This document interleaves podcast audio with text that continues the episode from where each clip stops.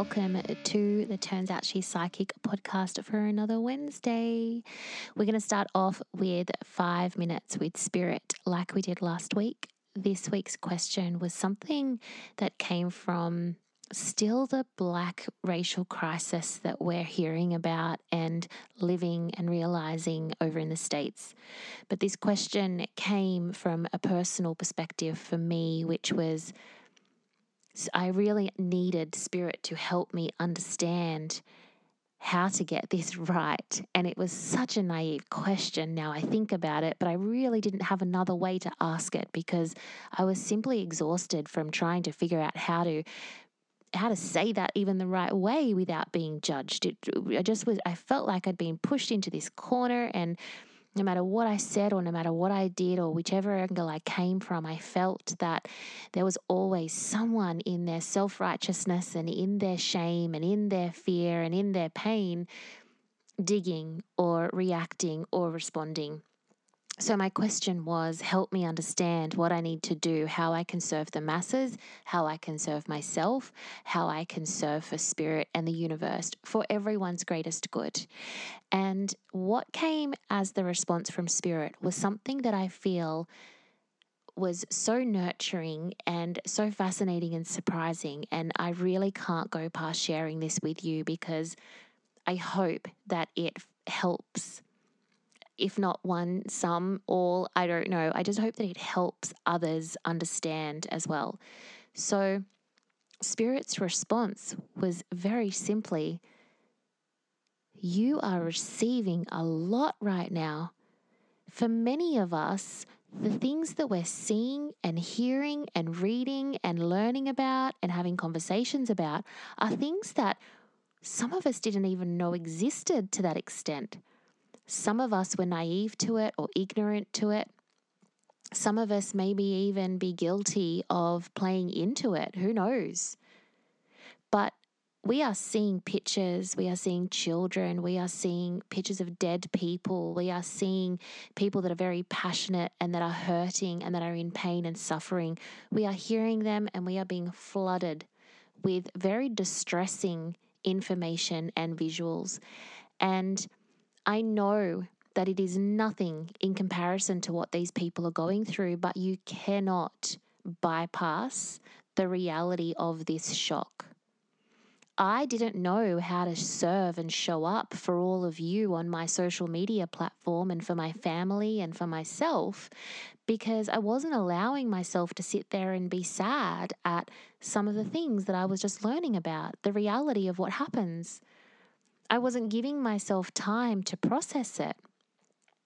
I was thinking I needed to have a, a, a, view, I needed to have a standpoint, I needed to have a voice ready to speak. And that was just way too much pressure on myself. And one other thing that I want to really add to this right now is that this morning I came across an Instagram page that I follow.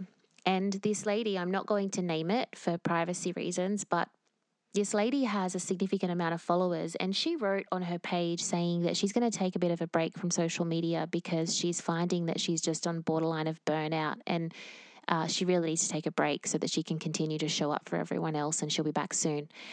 And I was floored, jaw dropped at the fact that the comment that I read underneath it was from this woman who said, You need a break? You're choosing your discomfort right now to step out when there are people out there who are in much more discomfort than you and you think this is hard, now's not the time to take a break. I'm not following your account anymore. Delete, unfollow. I was gobsmacked. The the shame in that, the self-righteousness in that, the the ego in that. It was just so so screaming loudly at me. And I thought, that is not cool. This goes back to what Spirit said last week about how the way to be able to get through this is to go home and have these conversations about kindness, about forgiveness, about acceptance, and about love, and start showing up each day with that kindness and that love and that forgiveness and that intention And there are people out there day in and day out. My social media is flooded with judge, judge, judge, judge, judge. And the worst thing is that you can't be right. You, no one can be right in this situation because there are so many emotions. There is so much pain. It's ancestral pain, it's generational pain, it's pain and suffering and emotion and trauma, it's stories. And there isn't a right way to be able to manage this. There isn't a right way to talk about it. But for me over the weekend, I would normally, and I did plan to do a little bit of a live and a post about the moon and the amazing total lunar eclipse that we had over the weekend. Huge, powerful full moon, ready to go into our winter hibernation. It's something that I would usually do every year. But this year I chose to listen to what spirit was guiding me through over the weekend, which was to just to sit back and to just really digest all the distressing visuals and information and conversation and the things that I'd heard. Just just just just, you know, let it sit. Just process it. Process the pictures of these children that are, you know, being used to spread a message and the pain in their eyes, uh, you know, as young as three and four, and just to see all of these images, it's such an onslaught of the senses. And I decided to take that time to do that and I did it unapologetically and I feel like that's what we need to do is to prioritize making sure that we have ourselves sorted that we are coming from a place that is not emotionally hurt and traumatized as well because the minority needs the majority to stand up for them and support them now and that's what I want to do. But as a majority I can't do that when I am weakened and I hope that for those that are listening who are part of a minority, that you understand that because it comes with the most pure intention and it is the best that I can do. So I just want to encourage everyone to take away from Spirit's message, message this weekend do the best that you can do. And when you learn how to do it better, do it better and just keep showing up. But also, you are human and you need to go through the emotions, not spiritually bypass that shit, not pretend it's not happening, not just regurgitate what other people are saying. Work it out for yourself and do it. And don't speak and don't move until you can speak with kindness and pure intent and love and forgiveness in your heart.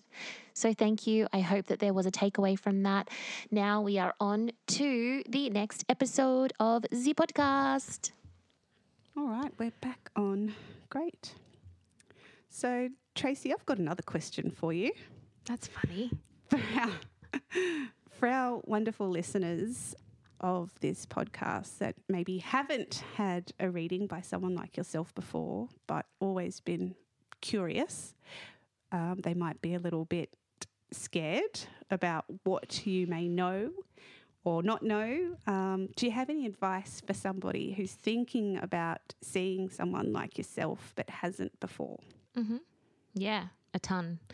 um, the first thing I'm going to say too, though, is that if you are a skeptic and and afraid or and or um, if you're going to book in yourself to see a psychic medium or psychic or whatever, just leave your skepticism outside the door if you're a skeptic, just for the time that you're in there, because it is going to be to your detriment. Mm. It's going to affect the, the how well the psychic can do. And when psychics feel that they're being tested, it does piss us off. because we can still do it except we have to then manage your energy as well. And it's it's a lower vibration. So it means that we have to work harder for you which is fine and we will do that because it's part of the nature of our work. However you're not going to get the best session because they had to weed through all of that before they got to the good stuff. So deal with your skepticism before you walk in the door rather than offloading it for the first 15 minutes in the session. And you can pick it back up when you walk out. Um, if you're nervous, if you're nervous about the finding out bad things, it means you probably didn't do your research as to the psychic that you've gone to. Because these days we can get into a lot of trouble if we say things that are going to induce some kind of fear or um, uncertainty that is not healthy. Um, so most psychics won't say things to induce those those feelings. So you're pretty much going to be okay. However, doing research into your psychic, you should always go to someone who has who has someone that you know has seen before. You should always go to someone who has been doing it for a while. Um, yeah, like you know, there was a time when I hadn't done a heap of professional readings that was just always personal ones and private ones. So, in saying that, how are we supposed to learn and get started, which is fine. But if you're nervous, go to someone who knows what they're doing. If you're not nervous, then you can go to the people who are new to actually being professional.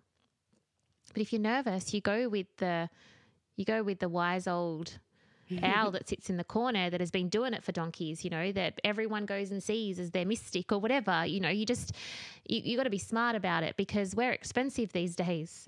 and sometimes it can take a while to get in to see us as well. Um, what I will always do is because I can sense people's nervousness and fear when they walk in, and because I'm merging with my client's energy before they arrive and in the whole entire experience that they're there, I know exactly how they're feeling and I do everything that I can to to get them to calm down and I'll make a joke and you know I'll settle them down and we can sense that that's how they're feeling. So usually it's you know if you're still nervous when you walk in the door just say it. Just say to the person I'm a little bit nervous if they haven't already said to you, Are you nervous? Or are you excited?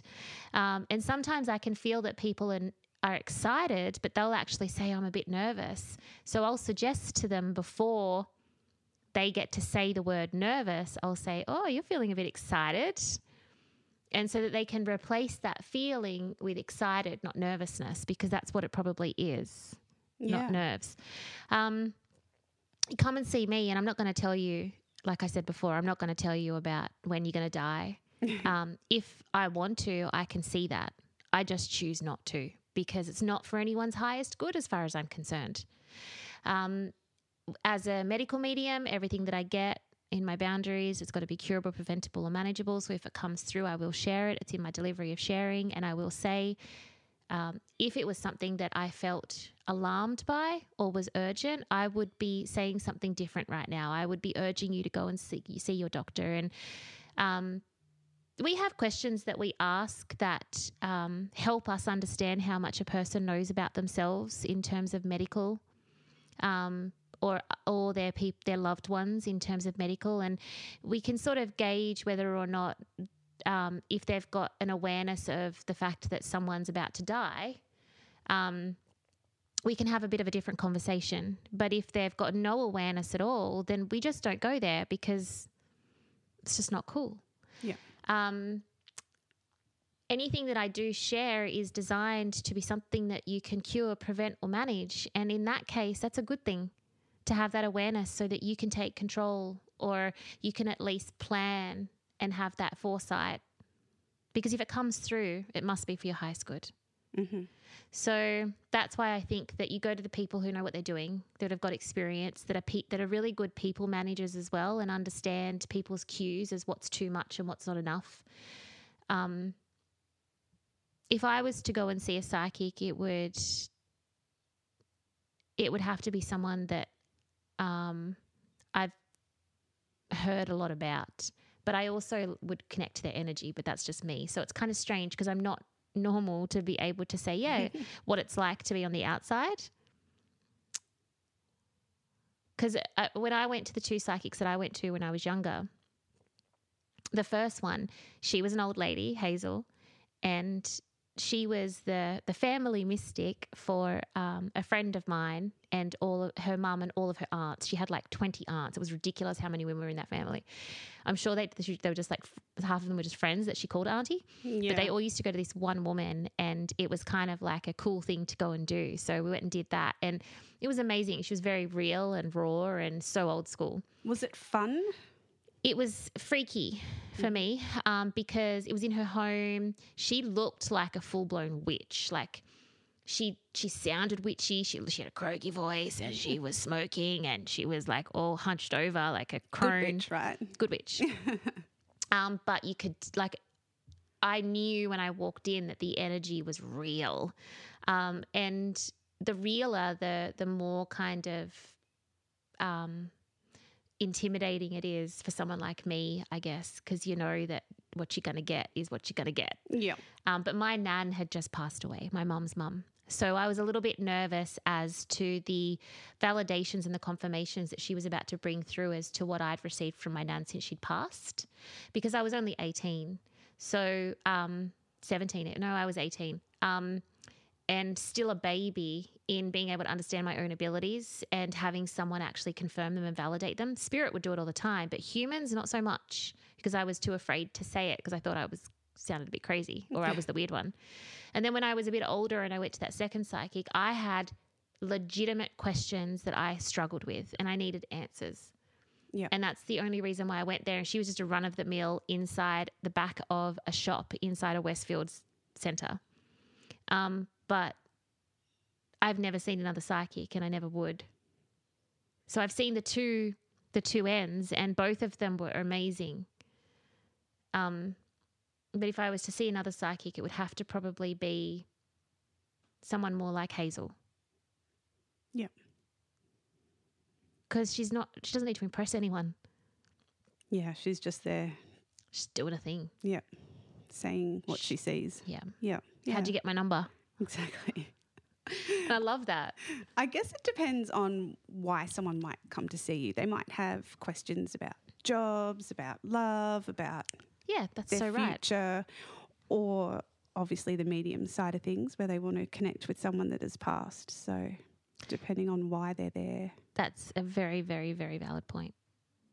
So, you know, there's a lot of anxiety around people actually speaking to people who've crossed over. Um, most of the anxiety actually comes from that they're not going to be there, um, which is very, very rarely the case. Like I could probably count on one hand how many times that has happened.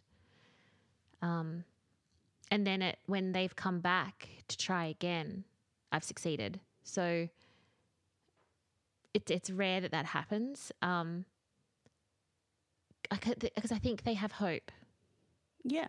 and it's the the I have their hope in my hands, and so to speak, and um and to have that shattered, um, and then other questions and things like um I have people come and they talk to me about affairs and things like that. It's like they're a little bit nervous about what the answers are going to be to their questions because I can answer those questions Mhm. um, and because it's gonna it's about what that means after the reading, not a, as opposed to what it means in the reading. It's like what's this going to mean for my life when I find out the truth? Well, that's right. Um, you can go in for a reading on on light things and then be told a few truths along the way, and then you walk out. Feeling like you've been smacked in the face, going, "What just happened?" Yeah, it's more of more revelations, really, and um, yeah, it changes your perspective on things. But it's interesting to walk in one way and walk out the other, and it's it's been an hour in between, yet you don't ever see things in exactly the same way again. Yeah. if you're ready to, I suppose. yeah, it's true. And I think that that's um that's another point as well. You know, um, knowing what psychics can do and do do these days is very different to what they used to do. It's not all just like I see into your future and this is what I see. Hmm. um, there's a lot of clarity that goes on with present day and past, and that that's a. It depends on if you want that or not. Like, Exactly. Yep. um, so I think that you know to do, do your homework to um, dissipate those nerves and that fear that you might have by going to someone that you know is good because you've heard that they've that they've had some things that have shown that they've got ability. Hmm. Um, and good doesn't mean that they guessed right or that they got it right. Um, two, um, that they that they gave more than what was expected in terms of um, clarity and support. Because I know that there are a lot of I've seen them work. You know, a lot of psychics out there who are so cold, and just so da, da, da, where's your money see you later and they're actually very probably good psychics and mediums but there's no bedside manner with it Yeah. And for the money that we charge these days like you got to ramp it up a little bit sweetheart. You know like you kind of you got to add more. It's about care. It's a holistic type experience in my opinion. But i think that's probably why my clients are my type of client. They don't just come to me for the what's in my future. Yeah.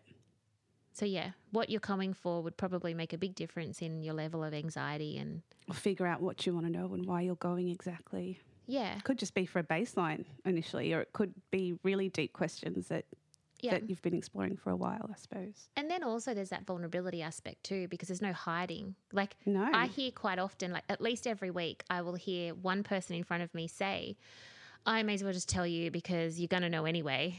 It's just like it's like the it's like um they walk it's like a um a confession booth. They walk Yep. in it's just like I'm like, shyness okay. too, because if no, like, Yeah. you know, if people haven't met you before, all It's of like a sudden vomit. they're meeting someone that then straight away they can see everything. Yeah. You don't even know this person. Yes, it's like I'm going to tell you the truth before you know the truth, so that I can help you form an opinion about it before before you form. Don't judge me. Yeah, exactly. It's like uh, I'm not judging you. Like that's that's I think why a lot of people love coming to see me in my room and be in that space, and why they come back and again and again and again is because of how they feel when they're in that room. mm-hmm. They get to be free.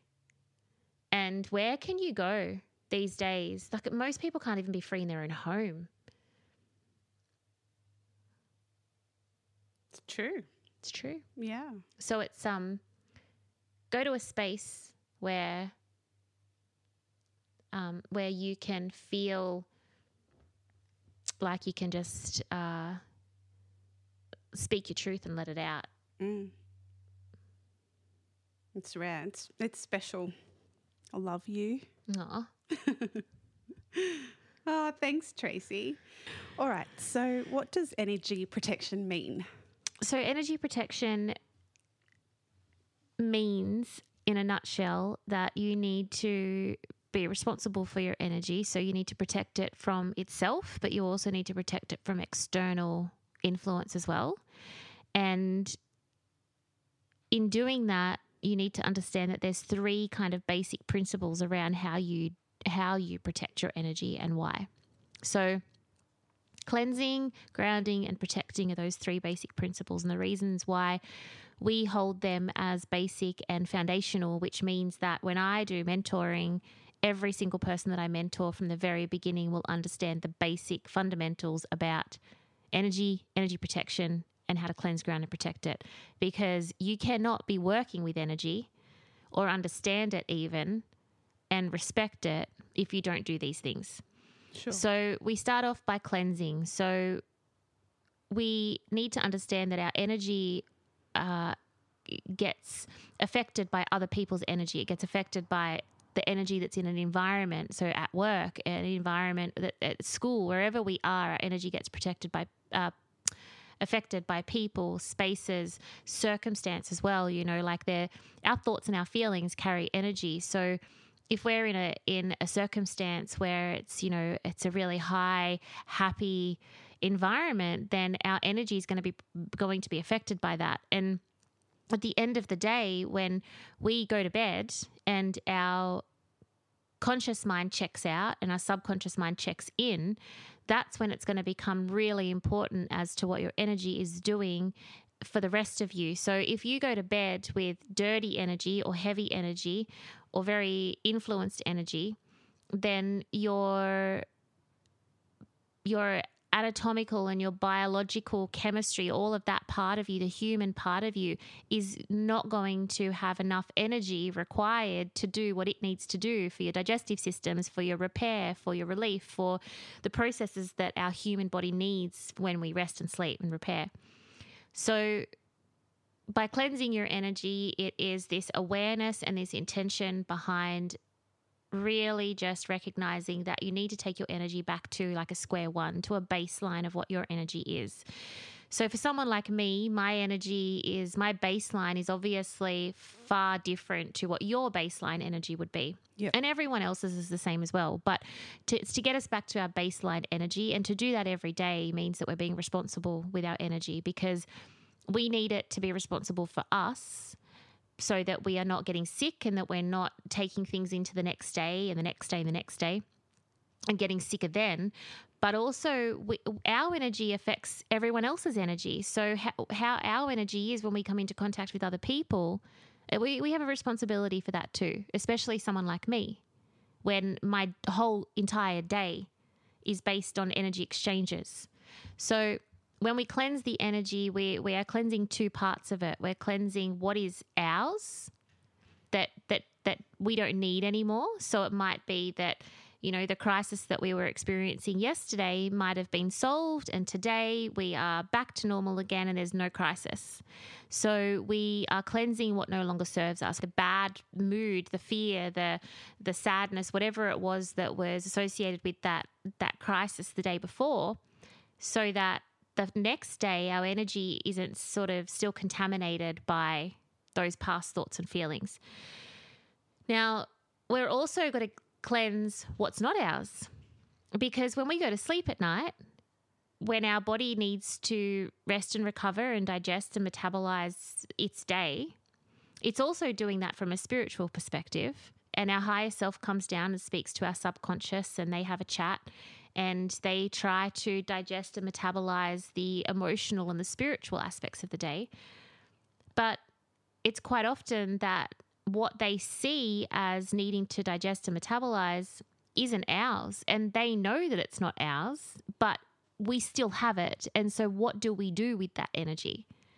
It, has got to go somewhere. They can't just go, no, that's not hers, chuck it in the bin. It has to stay on you.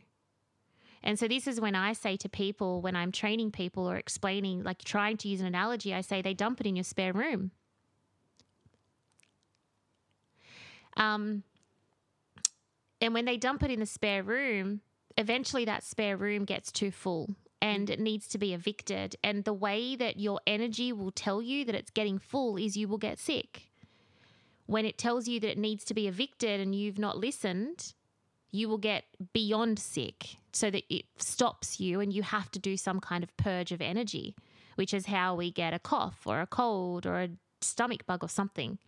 But the energy kind of forces itself out of you because you haven't taken care of it yourself.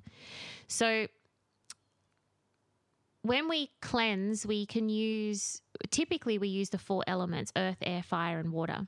So we like to use what is the the elements that we uh, have most of an affinity to an affinity towards. So for me, it's water, mm-hmm. um, and especially for cleansing. So I cleanse myself in the shower every night and every morning. Whenever I have a shower, I would do this. I would just get in, and as soon as I'm in there, I just say, "Wash away what's not mine," and I just imagine my my energy on the outside and the inside of my body that's all the way out to about 12 foot I just imagine it being just washed away just with this beautiful water and it just goes down the sink.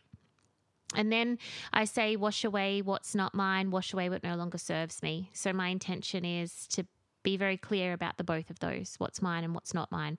And I don't really need to know what it is. Like, I don't need to then go through what it is that I'm releasing. I just have to consciously, deliberately, and intentionally give the instruction to release what's not serving me. Go. Yeah. Hmm, okay. So you can also do that, and I do do that sometimes with um, earth, air, and fire, which is through sage. Okay. So sage is of the earth, and it's fire, and it's the air that we use. So we can cleanse as well using sage. We can. I typically will cleanse space with sage and cleanse myself with water, but I have been known to cleanse myself with sage too. the sage smoke you're talking about, yeah. Yes. Yep. Uh, so there you can also do that with incense. There's just a little bit of difference between sage and incense. So the incense particles aren't as fine as the sage particles. Mm-hmm. So the sage has a much more effective cleanse in the air than incense. But if you're stuck, you can use incense. Yeah. Certain incenses obviously are a bit better than others. So um, when we recognize that we're cleansing, you could also cleanse in the ocean. You could you can cleanse you, you know whatever you want. But the the four elements is technically the um the most ideal way to do it because that's how the universe hears you. It's sort of it's like we're speaking the same language using Mother Earth. So then when we move into grounding, grounding is really important too because it's almost just like letting your energy like a hot air balloon. It's like letting it out and just letting the wind take it and then not knowing how it's going to be able to come back down again. You know, like I see paragliders and parasailers, and I'm just like, oh my God, that freaks me out. Because what happens if one day the wind is just so bad that you cannot land? because I just need to be grounded. It's just like, oh my God, I know, I just need to know a way to ground. Mm-hmm. And I mm-hmm. cannot see how those things can ground if the wind was to just take them away. Um, so grounding is about knowing that you're safe and that you do have a like a um, like a compass that takes you back home.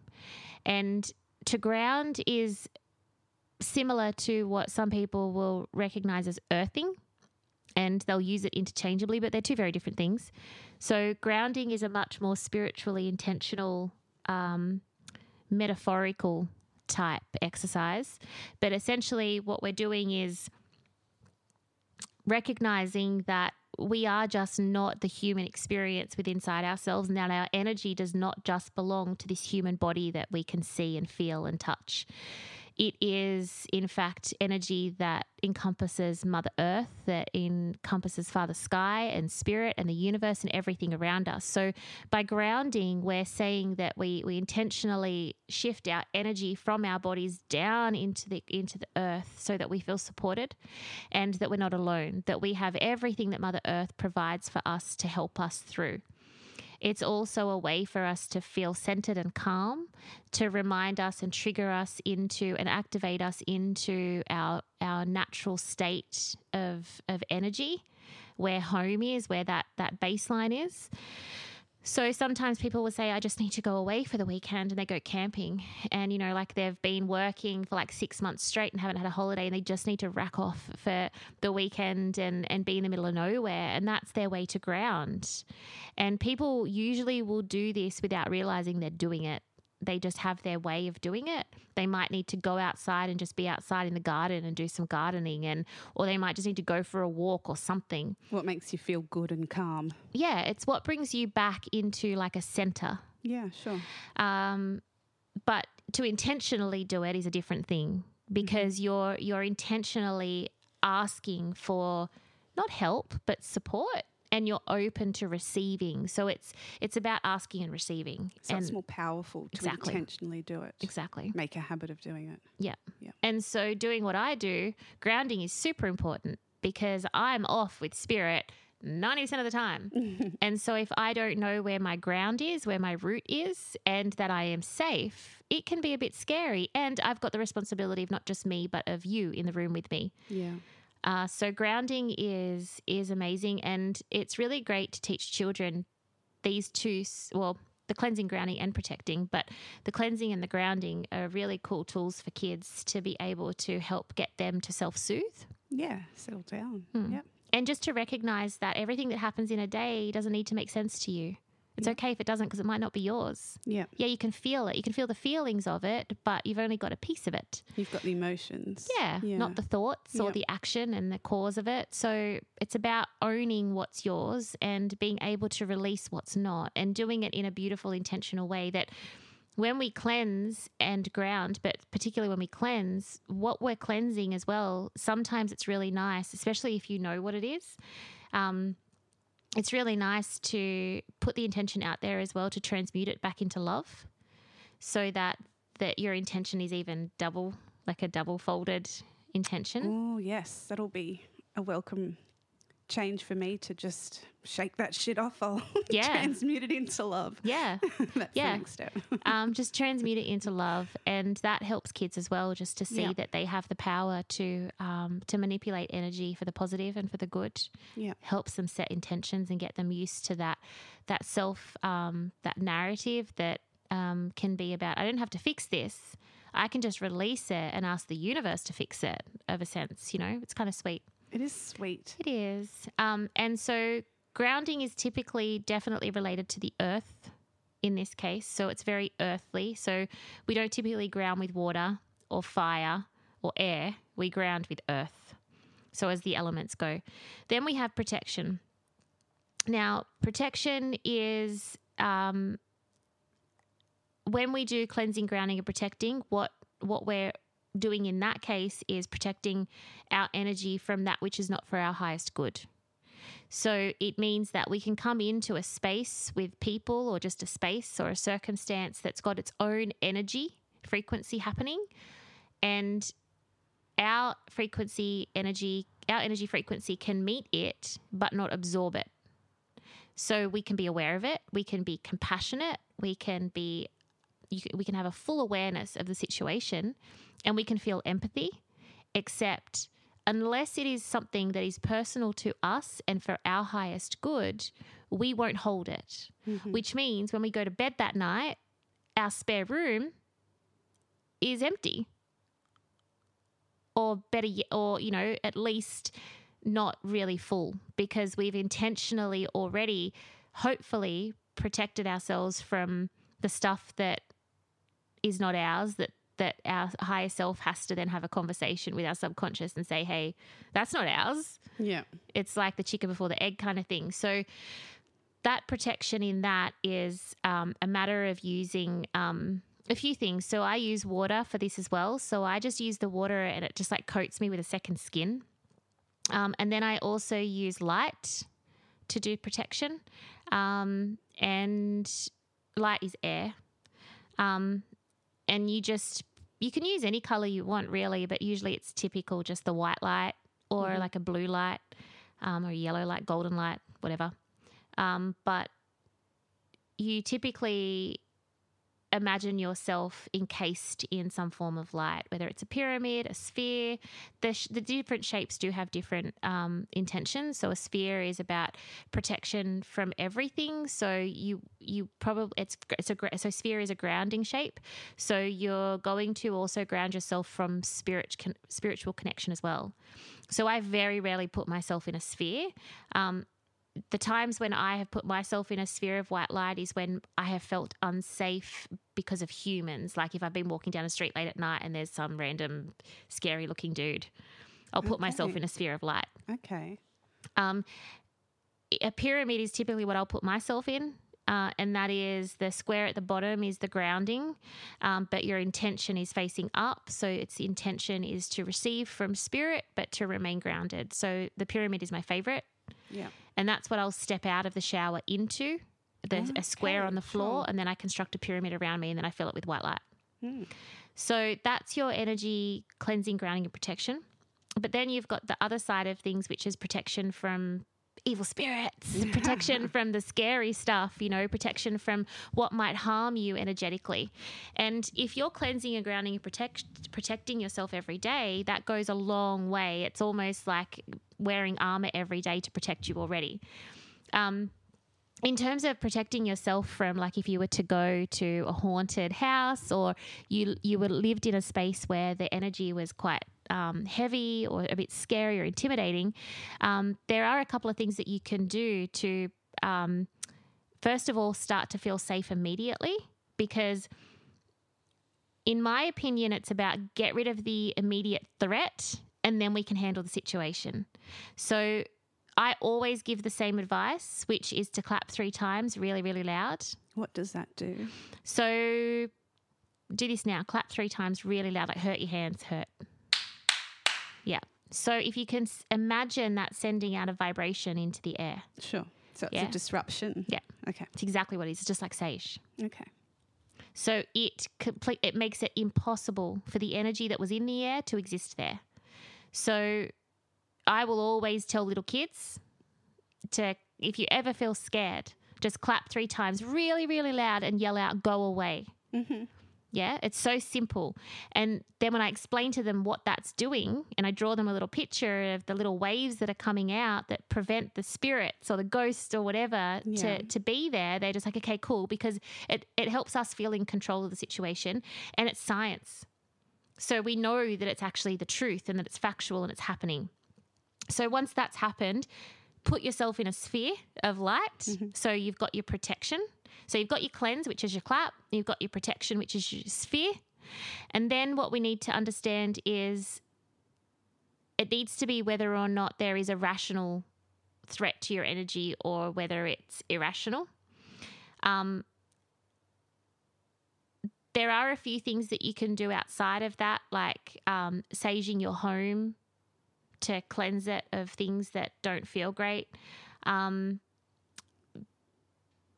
I guess also there's probably um, being able to educate yourself on on the history of of where you are, so that you know what the potential is before walking into where you're walking into, Mm-hmm. and even after you've left, you know, or um, just not to not be afraid to first of all look at it from a perspective of they can't hurt you like it, the energy can't hurt you in this immediate moment but let it take hold and it might. And you won't always be aware of that, will you? no not always. So i've had a few clients over the years that um, have had attachments and um, they've just been unaware. And then there's also um, when people are compelled especially by uh, known destinations that are haunted um, and the people that are there have no idea that they're compelled As in compelled to go there. Yeah. You mean, like okay. they almost have this unhealthy relationship with a space. Right. So you see it a lot in um, people who work in theatres. Uh, whether As in it, actors. well, actors, but um, usually the people that work with the theatre. So, like um, staff, cleaners, security guards, the people in the uh, audio visual Right. tech department, the people that know the theatres well, Why why the theatres? uh, because there are a lot of spirits in theatres. Why? Is it a creative type? Creative, Space? yeah, absolutely. Um, and also, theatres are usually quite historical. So, if you think about buildings that theatres are, they're usually very old and very well maintained and kept. So, they've seen a lot of life and death pass through. Um, other people that used to work in the theatre that have since died, but the theatre was their home and they go back there because that's their happy place to go. Um, actors and actresses that died when they were young that go back to continue to live the where they want to live. Um, a lot of paranormal um, investigators will go to those places to investigate and they will open up portals and and let things out and then they're out and they won't let them back in or they don't know to let them back in or they just don't go back in Now you've just said a word portals. yeah, portals to hell. Um, there's also the uh, the objects within the theatre as well carry a lot of energy and attachments to them as well. So costume, pianos, like musical equipment. When uh, shows go and exp- uh, go and uh, perform, uh, if band members have died, if you know the actor who previous played has died, and there is like a, a ticket or like a, a beacon for them to get back there, they will. So that's why theatres. Um, other places can be land, so there might be like particular places that people just always just feel like they want to go there, or they be, they become obsessed with a certain place and they have to live there and they want to be there. Um, people who le- don't leave home, like hermits, hoarders. Um, there's lots of them. Uh, nursing homes, I can imagine nursing homes. hospitals. Yep. Well, I work in a hospital, and I was going to ask a question. Um, I know people, some of my colleagues, um, are, are aware of taking home various spirits. Mhm. And for the most part, which I can't understand, is it doesn't seem to bother them. Um, I also know because I've asked you prior, has anyone ever followed me home? And you say no. and I, firstly, it makes me curious as to why aren't they following me home? And secondly, why do they follow other people home? You've got a clear uh, boundary that says no thanks. Okay. that that few boundary. Yeah, it's just like holy fuck, I'm gonna shoot my pants. Not me. right. Thanks guys for paying attention to that. Yeah, yeah, it's definitely there. yeah. And because they work on energy, Yeah. if yeah. yours just isn't vulnerable in that aspect for Yeah. them to be able to do it, Yep. other people's are. Yep. So when someone does take someone home, Mhm. and that sounds weird, but in this context, not so much. Um, okay, so um, they've been followed home. Yep. Um, how do you? How could you move them along? Uh, there's a few different ways. First of all, if you think you might know who it is, have they ever asked? Have they ever said that they know who it is, or it's just that? It's just They're aware of it. Yeah, they're aware that there's Okay. someone there. Yeah. So you can just talk to them. Yep. So that's one of the quickest ways. Is most of the time they're quite intelligent, so you can just say, uh, you know. Thanks for coming back. You know, like you just speak to them Yeah. like there's nothing to be afraid of because there's not. They just Yeah. don't know what they're doing. Yeah. uh, most of the time. Mhm. Uh, so you can say, you know, it's not okay to scare me, or you can hang out here for a little bit, but you're going to have to move on. You just speak to them the way that that you would if it was just a Yep. person. Speak to anyone. Yeah, Mhm, I mean, sure. not that it would be okay to have a stranger just come and hang out in your house until they felt ready to move on, but a little bit weird. yeah, a little bit. Um, so you just talk to them, and then what you do also is pray. I guess um, would be the way, the best word for it, I guess, or ask, or call on. Um, what is for their highest good. So, in your own time and not to them, you just put it out there and just say whoever whoever can come that this person's ready to to cross over. Yep. Just come and take them. So they're following you um, in the hope that you'll be able to help them move on. Is that why they're doing it? They're, Most of the they're time. confused or stuck or Yep. not sure what else to do. So here Your lights are. on. Yeah. Yep. okay. So they'll follow you. So when I go to the hospital, um, it doesn't happen anymore. But um, when Luca was two or no three, um, we were at the hospital and he was really, really, really sick. And we, when we got home, we brought home a little girl spirit, uh, and I know why she came home. It's because I'm the mum, and Luca's Luca as well.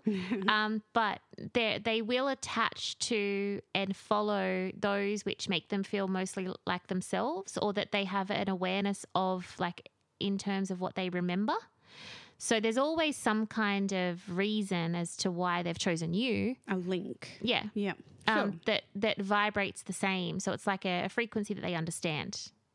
Um, but it's not okay to keep them there because their energy eventually will become toxic to you. Um, and that can cause all kinds of problems without you really even realizing that it's happening. But eventually, you'd probably just get very fatigued. Um, you'd have sleep disturbances. You'd probably start to lose weight. Um, and you start to sound and, and think differently to who most people know you as. Mm, not yourself. Mm. Mm, interesting. It's fascinating. Mm. We will have to revisit portals to hell another time. I think that's going to take a whole episode. Keep mentioning it every episode, but Yeah. we haven't delved in it. But could you just give me a quick definition of what a portal is? You said that people will go in and open portals up. Yeah. Can you quickly just tell me about a portal? Yeah. So it's really just like opening up an energetic door. Okay. It's just like saying, okay, I'm going to find a place that um, feels energetically charged through spiritual activity. Um, as well as EMF. So there would be a lot of electromagnetic frequency happening in wherever this area is. And people who are investigators are pretty clever to be able to work it out. But most people, you know, would notice a room, if you were to walk in, you'd be just like, wow, it's heavy in here. So those kinds of places are the best places for a portal. Um, the best. Um, but basically, it's kind of um, like in movies where you see them do the portals to a different dimension. Like a swirly round thing. Yeah, Right. it's like that. Stargate. Yeah. It's exactly like that, except it's a crossover between realms. Now, it just depends on which realm you are opening with that portal. So, if you're opening some darker realms, Oh, man. Um, if you're opening up realms that um, are fine, except they've got some they got some doozies in there, and they get out, It's a matter of being responsible and closing down portals and making sure everyone's back in where they belong and back in the realm where they came from. Oh my goodness. Um, and containering it. So it's about setting up an appropriate container, about putting the protection around you, about having the the entry into it and the exit out of it. Um, rather than you know some people who will open up a portal will go in and they'll get freaked out they'll get so freaked out that they forget to close the portal or whatever came through the portal will compel them and they won't be able to close the portal yeah, okay. and so a yeah. lot of houses and places like that that are you can't live in them because they're so active uh, portals because people go and investigate in there and open up more shit Goodness. And then there's layers. So it's like if you've got a portal open in a house that didn't have a portal to begin with, but was haunted or had paranormal activity, then you've opened up a portal and wakened more paranormal activity. That's when we see. Um, that's when we see the poltergeist activity and things like that. That's extremely rare. hmm It probably happens more than what people see it happen. Put it that way. That's not a comforting thought. No. But where do you go from there? You go find someone like yourself, I suppose. I'm not fucking going anywhere near a poltergeist. I'll be out that door like quick smart. What would you do though? What? I would be out that door. I would know not to go there to begin with. Yep. My guides wouldn't let me. Just don't Yep. enter. Yeah, it's not Yep. it's not where I'm at. I'm not into that sort of stuff. I love paranormal investigation, Mm. but there are places where my guides say do not go and or you can go but don't stay there. Yeah, that makes sense. It's like um, Monte Cristo. I'm going. I'm doing it, but I'm not sleeping there. so what's Monte Cristo? Monte Cristo is a house down in Junee or Junee, Okay. down at um, down like southwest Sydney, and it's one of Australia's most haunted locations. Right. And the original homestead was owned by the Crawleys, Mr. and Mrs. Crawley, and they've had a lot of death. One of the boys died in one of the silos, um, and someone fell off the balcony. Um, I believe Mrs. Crawley died in the house as well. Um, and currently, uh, they had, I believe, three children. And currently, the son runs Monte Cristo for tours and sleepovers, and you can go there and have dinner, and you can hire out the place, and I think you can even get married there. wow. Um, but uh, it's very privately kept, tightly held property. Um, but that place is a place where spirit has said to me, you need to go. Like, you really, really need to go, but do not stay the night. Whereas I've slept overnight at other places and they've not really given me a warning. It's just been a non thing. But in this place, there's something very specific about it. It's the same with Maitland Jail. Like, yeah, go there, but don't sleep. okay. But you know, I slept at the Q station. Yep. Like it, it doesn't bother me to do it if I'm not getting the upper upper management saying nah. and I don't know why If we all had I that voice, assume. we all had that warning. upper management. Yeah. Mm. Well, that's fascinating and somewhat scary, but like we were talking about um, protection, if we Mhm. were to go to those places just to have a bit of fun, not open anything up, but just, you know, have a ghost tour, are there things that you can do like to protect yourself before you go just so you, it makes yourself feel better? Yeah, ground and white light. Yep. So just do the visualization of Yeah. white light. Yeah. Yeah. And carry a cross and a piece of garlic. I'm joking. Pocket full of salt. if you're going to go to those places, you want to experience stuff. Yep. Like you, there's something fascinating and um, exciting that you want to experience. So you you you want to go with an open mind, and you don't want to be too grounded. That's right. Yeah. Um, but there's really not much that can happen to you in those places as well because they wouldn't let it open, be open for starters, if they had certain things happen that would lead them to believe that there were uh, dangerous or predator type spirits there. Yeah. Um, you know, when I was there, I've had, um, or at Q Station, I've had um, people touch me, like spirit, not people, spirit touch me. And it's not inappropriate.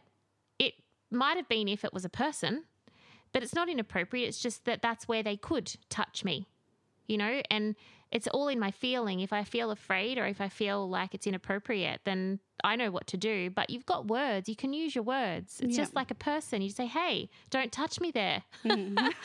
hey, that's not cool. Keep your hands to yourself.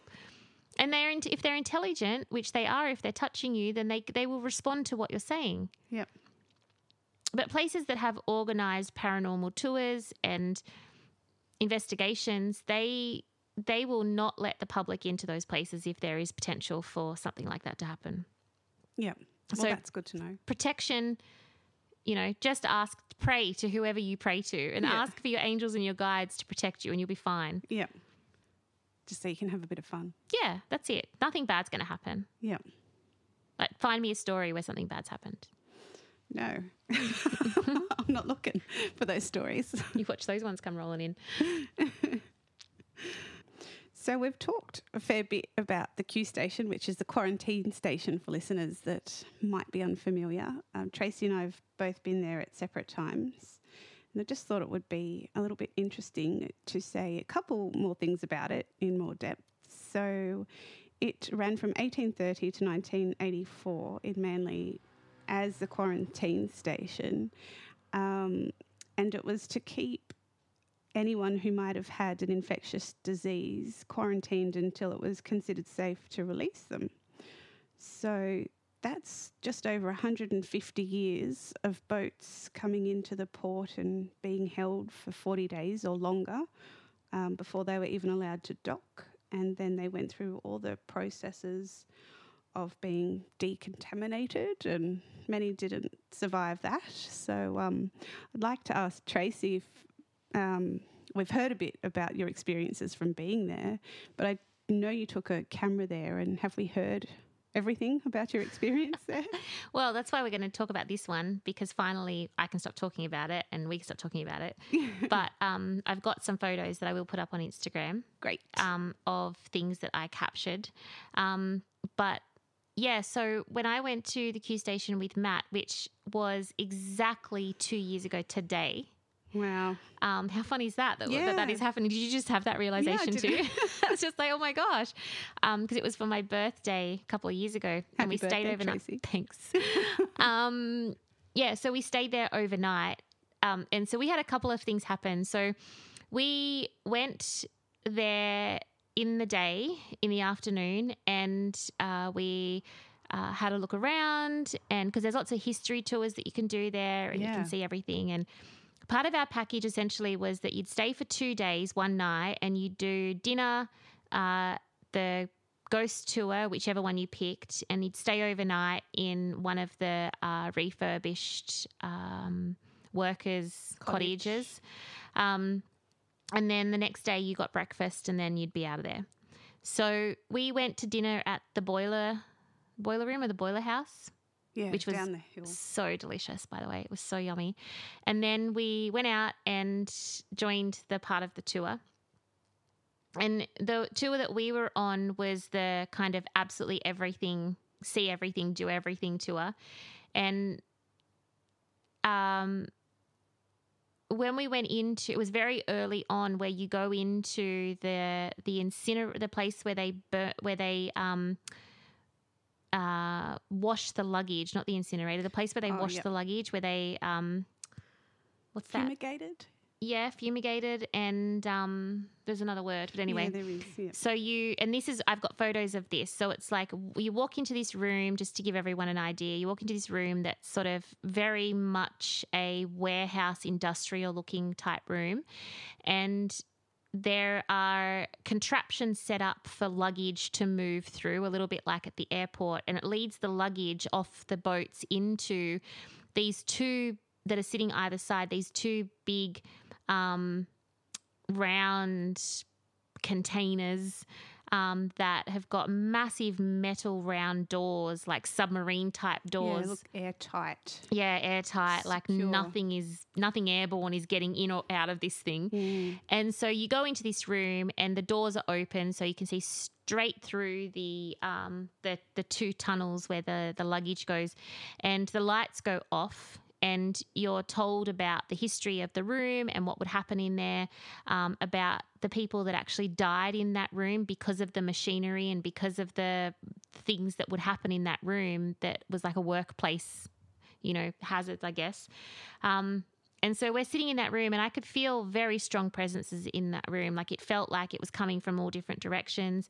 Uh, it felt playful, though. It felt like they they enjoyed having people there. It didn't feel you know, Maleficent or anything like that. And so I took lots of photos in that room because I knew that there was lots of spirits. And quite often, when people do take photos around me, they will capture things. So I knew that get the camera out and take photos. So I've got a couple of captures from that that room in particular. I'm going to not be. I'm not going to tell um, what the captures were. I might just put the photos up on Insta and just see if people can find it. Sure. Um, and then I'll circle where the two two spirits that are in these particular photos can be seen. Sounds great. It's Yeah. a challenge. Yeah, sure. And then um, then after the tour, we didn't really have too much. A lot of the time um, for that tour, I just felt like I was being watched. And if I'm being really, really honest, what I felt like I was actually being watched by was the indigenous owners of the land from that far back, not from the quarantine period. Yep, because it is on beautiful, big national is. park land. It is. It's gorgeous there. It actually. is Yep. stunning. Mm. Uh, so I felt more uh, attuned to the indigenous spirit as opposed to the the English. Mm. That's interesting. Mm. Uh, there were some places within the tour that I could not go in, uh, which in other paranormal investigations I found that happens. Uh, it's almost like I um, I just have this wall that just doesn't allow me to walk through it. Wow. Um, sometimes it can be into entire buildings. Sometimes it can just be into a room inside a building. Um, but there were two places that I couldn't go at the quarantine station. One was into the morgue. Yep, we talked about that. Yep. And um, on another night, when I did another investigation there, I couldn't go into the back room at the um, in that little white house The gravediggers. the house. gravedigger's house, Yeah. the very back room, there was a there was a wall in that door, and I could not get through it. Just could not walk through it. Um, so there were two spaces that I couldn't. I just wasn't allowed in there energetically, and I don't know why. I kind of try not to question those things, and fair and enough. I guess in some ways as well, I don't have the capacity to question it at the time. And then I kind of just forget about it afterwards. It's almost like a bit of a compulsion thing happening. Oh, It's kind of like a note, we're just going to make it not a big deal and sort of mind wash me into not caring uh, or kind of being not phased by it. But really, it would bother me that I couldn't get in there. Like, why can everyone else go in there and I can't go in there? N- not about the morgue, but that back room of the graveyard house. I was so, so wanting to go in that back room because people were saying that so much cool stuff was happening in there. Cool stuff. And I could hear the REM pods going off as well. So what's that thing that you were just talking about? The REM pod? Yep. They're the round devices that have the colored light, the little tiny colored lights on top, and it sets out like a little frequency. And if something goes near it or touches it, it blocks the frequency and it will beep. Oh, okay. And so it makes noises and the lights go off different colors. So you can have intelligent conversations with spirits. So you can ask them questions and you can say, Are you a female? And it might not give you anything. And say, Are you a male? And it might light up Right. um, and then you can establish yes and no answers. Uh, so it's a really great device to use, and it um, it can only work if something comes near it because it, it it's stimulated and goes off by a sensor. And so if no one is in the room and you're talking and it is going off and it's 300 like 3 meters away from you, it has to be something that's in that field to be able to make it go off. So they're really cool devices, and it was going off, and I was just like, I want to be in there on the action. Um, so we had that, and then when Matt and I went back to our room, the the refurbished places they've they've got like a, a wraparound deck, and the rooms go from front to back. And so at the front there's a door, and at the back there's a door, and at the front to walk into the room, you walk into this little lounge seating area with a little kitchen to the left. Straight ahead, you walk through like a little bathroom sort of area that's in the middle of the house, in the middle of the cottage, and then you walk through to the back and it's the bedroom. And then on the back wall is the door. And when we first got in there, the wind the curtains were open to the back um, door and we walked in and I didn't know, I didn't realize when we walked in, like I didn't pay attention to when it was daylight that those curtains were open. Like it just wasn't something that I paid attention to. And when we got home from the tour, um, that night we came in and I saw a shadow, like a, a figure, move from one end of the room to the other at the back door, like at the back wall.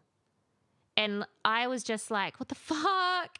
And then I realized that it was actually a person on the outside walking past the balcony, just walking past our room, like probably one of the people in the rooms down the other end that was going down to the hall, down to A the balcony. person. A real person Okay. just walking down the balcony. but I literally shat myself. It was just like, oh my God.